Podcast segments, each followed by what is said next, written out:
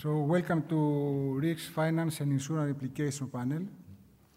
Uh, we have here with us today Mrs. Danai Kotsia, Business Manager, uh, Director of Transportation uh, of Global, Global Transportation Logistics from ABN AMRO Bank. Mr. Dimitris Panagopoulos, Managing Director, Shipping Finance from DVB Bank. Mr. Elias Tsakiri, CEO from American Hellenic Hull Insurance Company, and Mr. H.M. Saral, CEO of Cockett Marine uh, Oil. So we have uh, these uh, new regulations now from uh, IMO that we know that more than 70,000 uh, vessels will be affected. And actually this change in fuel will be the biggest change in uh, shipping fuel that have been done since the change from coal to fuel. Today, all, all the discussions about this uh, matter and all uh, shipping uh, managers are aware what decision they will take. And most important is who will finance this decision.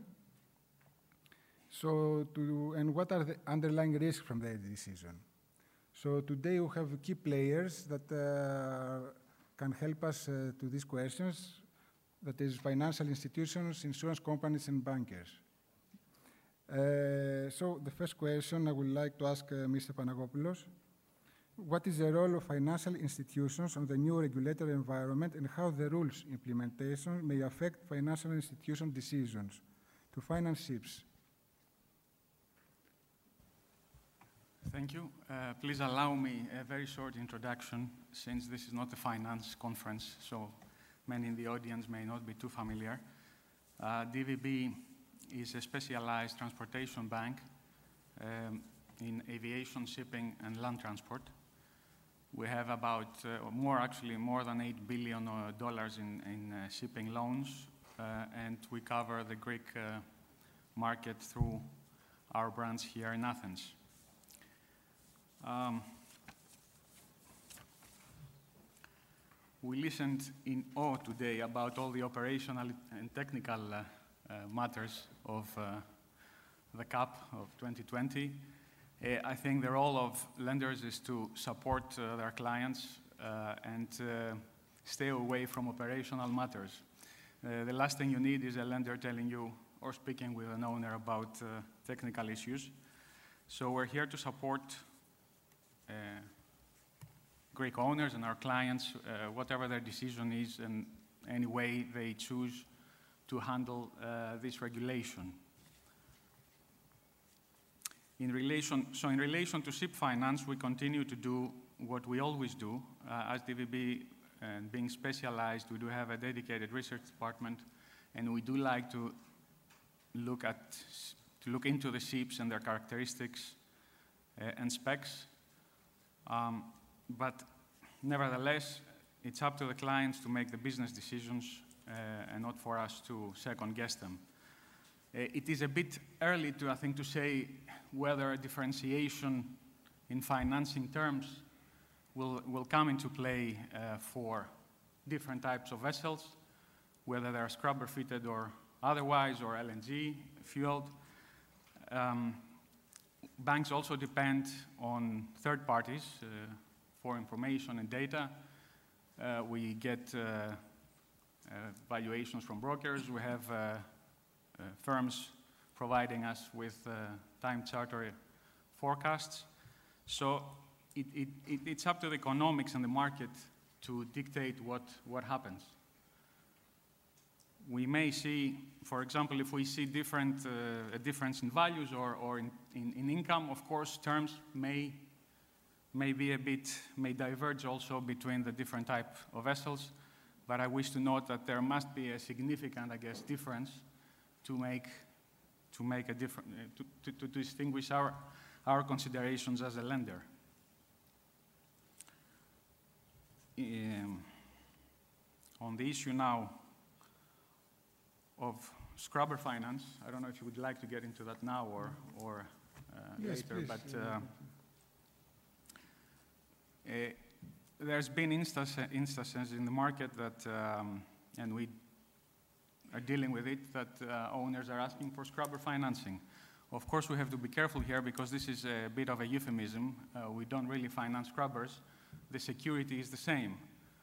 Um, the security is on the ship, so it's a matter of the use of funds, really. Uh, it's, not, it's not about uh, uh financing scrubbers, but raising liquidity, um, which together with an owner's um, equity will uh, pay for the scrubber installation.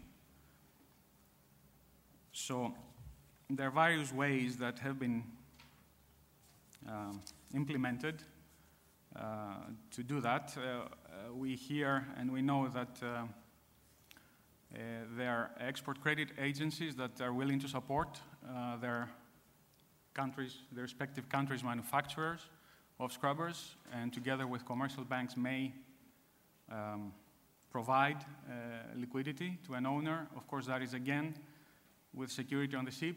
If it is a second priority mortgage, then you need the consent of the first mortgagee anyway. Or directly the existing mortgagee or financier of a, of a, of a vessel can raise additional equity, can raise additional funds through a top up to pay for the scrubber.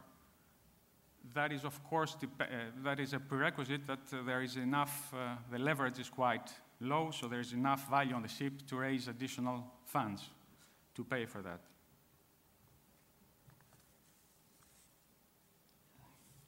As a bank, we, as it is again, I said it earlier, it is a bit early and the implementation is now starting to, um, to be reflected in the decisions of owners. As a bank, we're here to cooperate with our clients and, and find solutions if so required, if the decision is to install scrubbers. Thank you Thank you very much. So, Mrs. Kotsia, I would like also to hear your uh, views about uh, financing and also uh, I want to hear some things about uh, how you see the sustainable uh, future in shipping. As we know, IMO is trying to enforce also this 2030 sustainability that EU, European, sorry, that the UN has issued. So how you see that uh, our industry uh, can support sustainable future in shipping? Uh, thank you. I just uh, want to uh, uh begin first with uh, how does ABN AMRO view yes. the issue of sustainability. it has been um, a significant part of the bank's DNA, we can say. ABN AMRO wants to bank for better, not only for now, for generations to come. Uh, the bank does not want to be judged only by the profit it makes in the future. They want to be ju judged also for the impact they have on society and environment. As such, uh, sustainability has been uh, identified as one of the bank's strategic pillars and uh, has uh, a very high uh, priority um, ranks very high in the priorities of the bank going forward. Uh, the bank has decided as well to take a lot of initiatives uh, on the sustainability side, not only on the transportation side in general.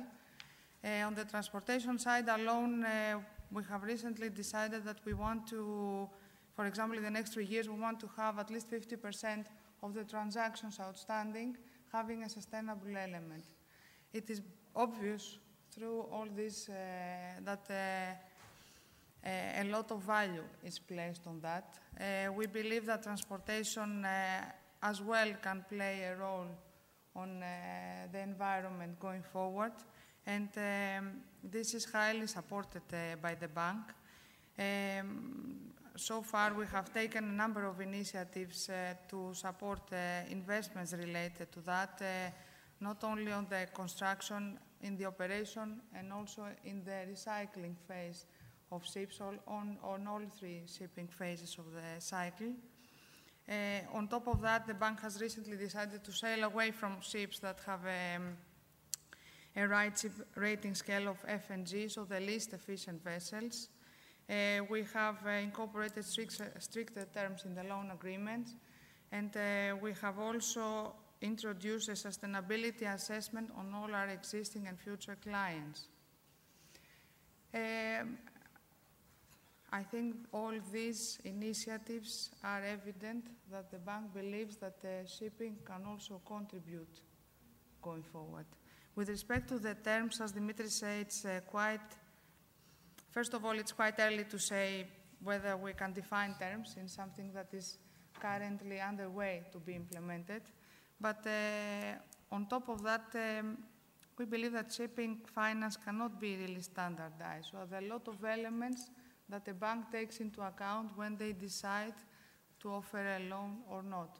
Obviously, we see much more positively companies that have a sustainable business strategy, that they take initiatives, and that um, they are prepared to invest on that front. Uh, but I don't think we can yet determine specific terms on something. This goes on a case-by-case basis. Every case is unique. Okay. Thank you. Thank you. Uh, Mr. Tsakiris, uh, would like to hear from you uh, what about legal consequences and insurance complications from uh, non-compliance?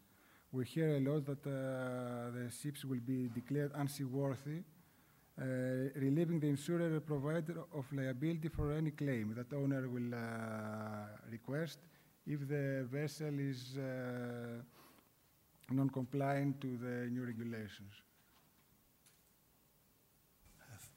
Thank you very much. First of all, uh, this is something completely new, but for hull underwriters and for generally for underwriters, bad quality bunkers has been an issue that we've been battling for the last uh, 10, 20 years, and uh, apparently the quality of the bunkers recently has dropped further. So we tend to see a lot of claims happening due to consumption of bad bunkers. I will try to, to make a, as quickly as possible a holistic, let's say, approach on the issue of insurance and the scrubbers in the IMO 2020. And I will be very frank, the, the bill at the end of the day, it will be borne by the owners. The owners will have to make the alterations and the owners will have to pay the price of these alterations of any mistakes that might take place. The average claim that we expect on uh, this particular type of claims from scrubbers will range between $300,000 to 1.5 million. Having said that, this uh, will imply that uh, hull and machinery underwriters will have to make certain allowances for this new risk. And uh, we have to also realize that uh, with these new fuels, the engine wear will be far quicker than it used to. Studies from uh, Braemar's Salvage Association have suggested that uh, if we change the liners and continue to consume these bunkers, off-spec bunkers, within three days all the liners will be worn. So you can imagine that apart from one million and a half of uh, repairs for particular average, we will have also maybe salvages, maybe massive general averages, and uh, we will have also a considerable loss of use of the actual vessel. Therefore, for the time being, hull underwriters, we will be rely on the quality of the management that will secure that they will take all necessary steps to comply with the new regulations. However, being a, a, class item, basically, the scrubbers, the owners need to comply and to work very closely with their classification societies in order to be always, always to remain in class. Because in case of such a breach, I understand that classes will be withdrawn, and therefore insurance coverage will be also withdrawn because usually 99% of all the insurance coverage, covers are subject to class. Apart from that, and as a first, let's say, set of claims, we will expect a lot of increase in the loss of hire claims. Uh, loss of hire claims will happen basically because of the loss of use of the vessel. Therefore, we expect as a first sign that the insurance premium as far as loss of hire is concerned to go up. Also, there is the P&I elements, which are uh, obviously known to all the, the, the experienced ship owners, but there will be issues between the, within the charter parties that they need to accommodate the new regulations, the new understandings, the retrofits that needs to take place whilst we are in a charter. Therefore, the insurance element, apart from the fact that uh, is not yet quantified, is also something that we need to, to take seriously into consideration that for the underwriters to react, it has to be that uh, we have to, first of all, pay the claims in order to price the, these particular risks.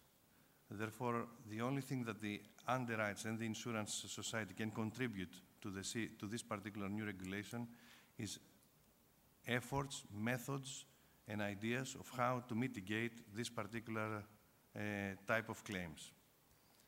Uh, for example, hull underwriters are deciding, the Joint Hull Committee of London has decided to introduce a specific uh, survey that will have to take place prior of commencement of the coverage, which will be in force for all the period of the cover, which will basically suggest that uh, the crew, the owners, the managers, uh, they have to always be prudent of how they actually comply with this new regulation.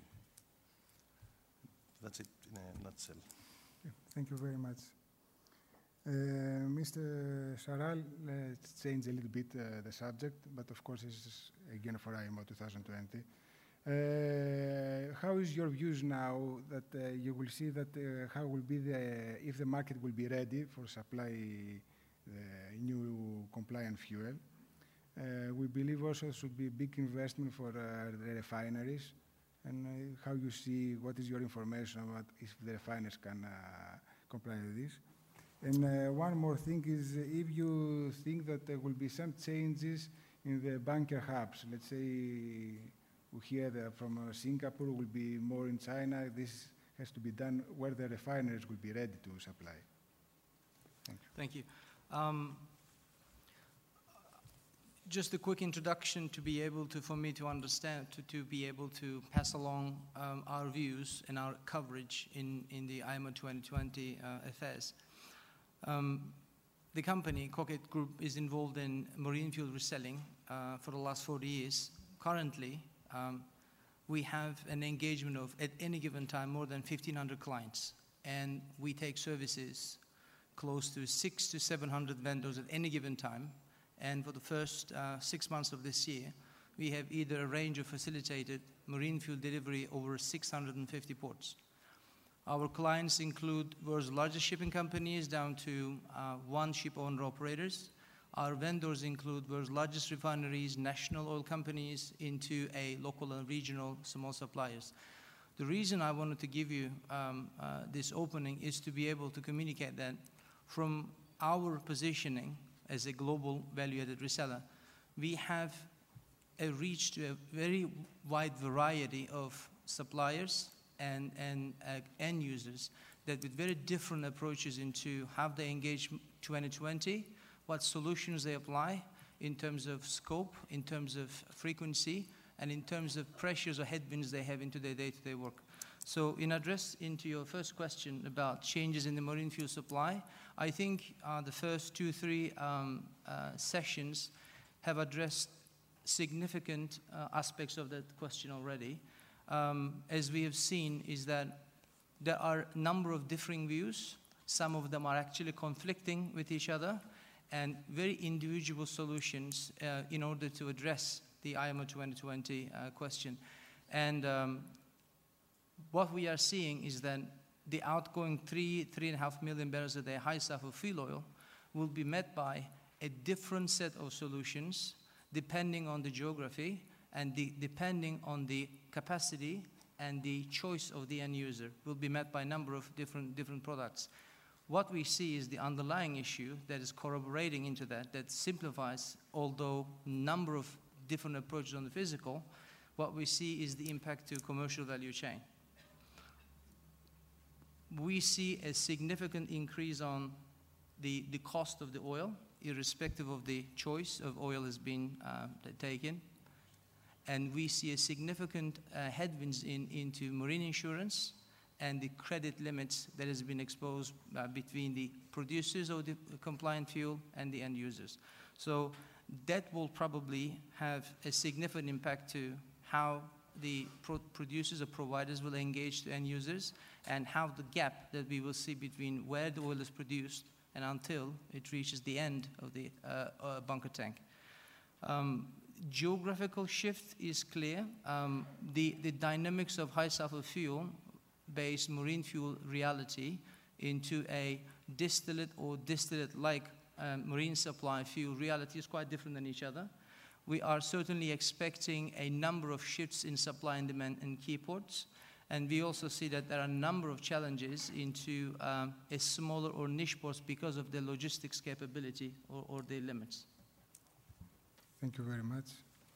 Uh, I would like to ask again uh, Mr. Panagopoulos and Mrs. Kotsia. Uh, we see that now with the new compliant fuel, uh, most probably the owners will need to have a higher uh, and better li uh, liquidity, and how, how they see they can support the owners, and they will have need bigger capital and, and also better cash flow. is this something that is already coming to your mind, how you will support, or is not?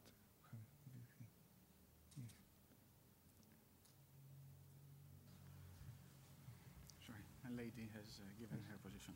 Uh, I, think, I think that goes back to the earlier comment I made about um, scrubber financing in general. Uh, it, it's all about raising liquidity. Uh, and you only have uh, the ship to do that. Uh, so it's, it's the owner's equity and the bank's financing a vessel. Um, we are asset lenders, so that's, that's, that's all we do. Um, now, in cases of uh, corporate clients, uh, big corporates, they may have other options like credit lines uh, and, and, things like that. But uh, we, we only do asset lending, so uh, this is, what, this is how we can help our clients.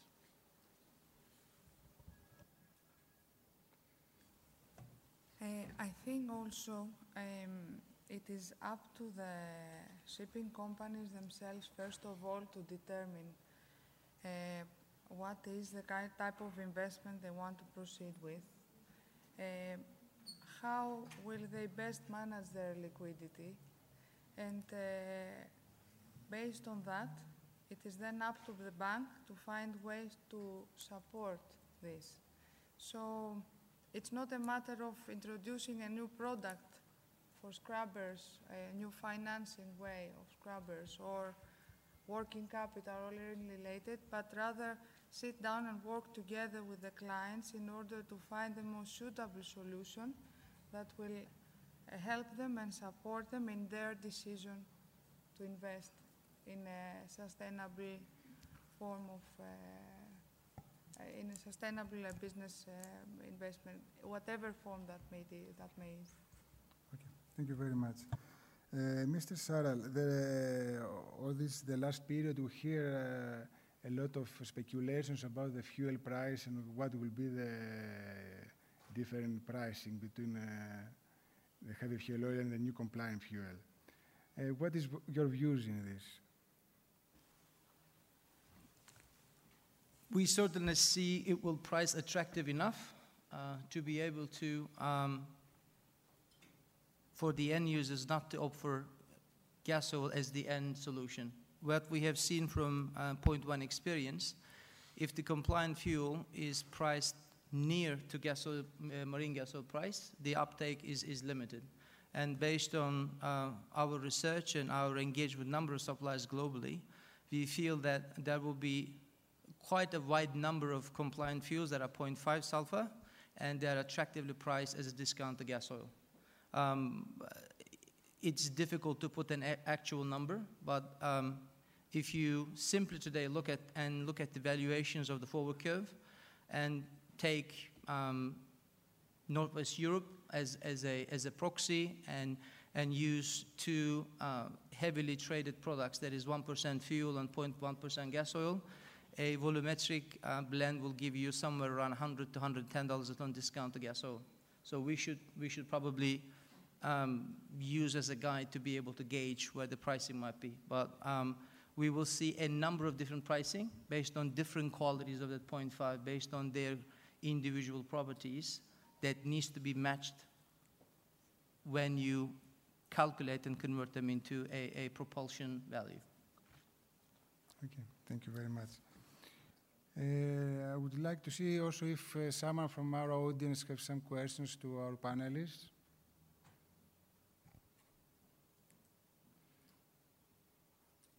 Believe the financing of the IMO 2020 is a hot potato for all uh, of you today.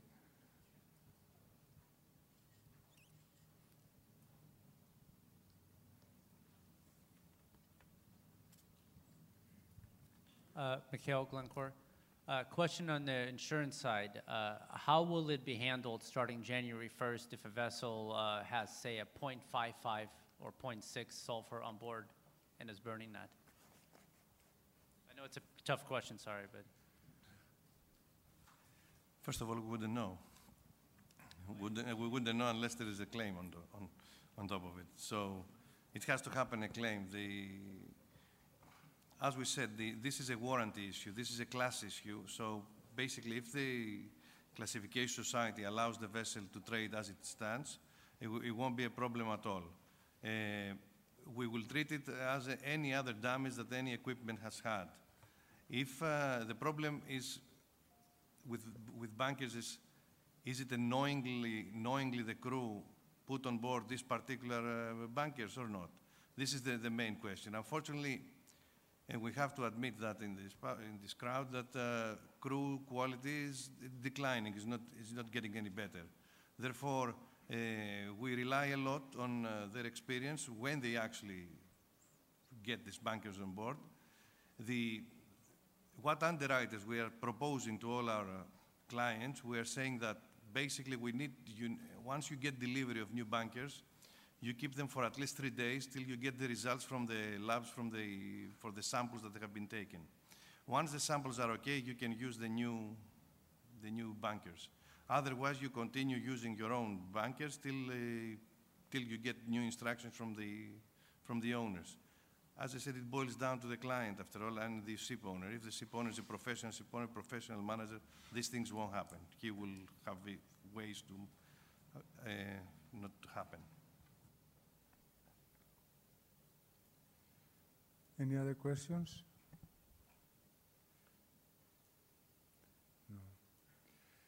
Uh, I don't know if someone from our panel want to make one ending note. You want to say something more? No? Any comment? Okay, thank you very much.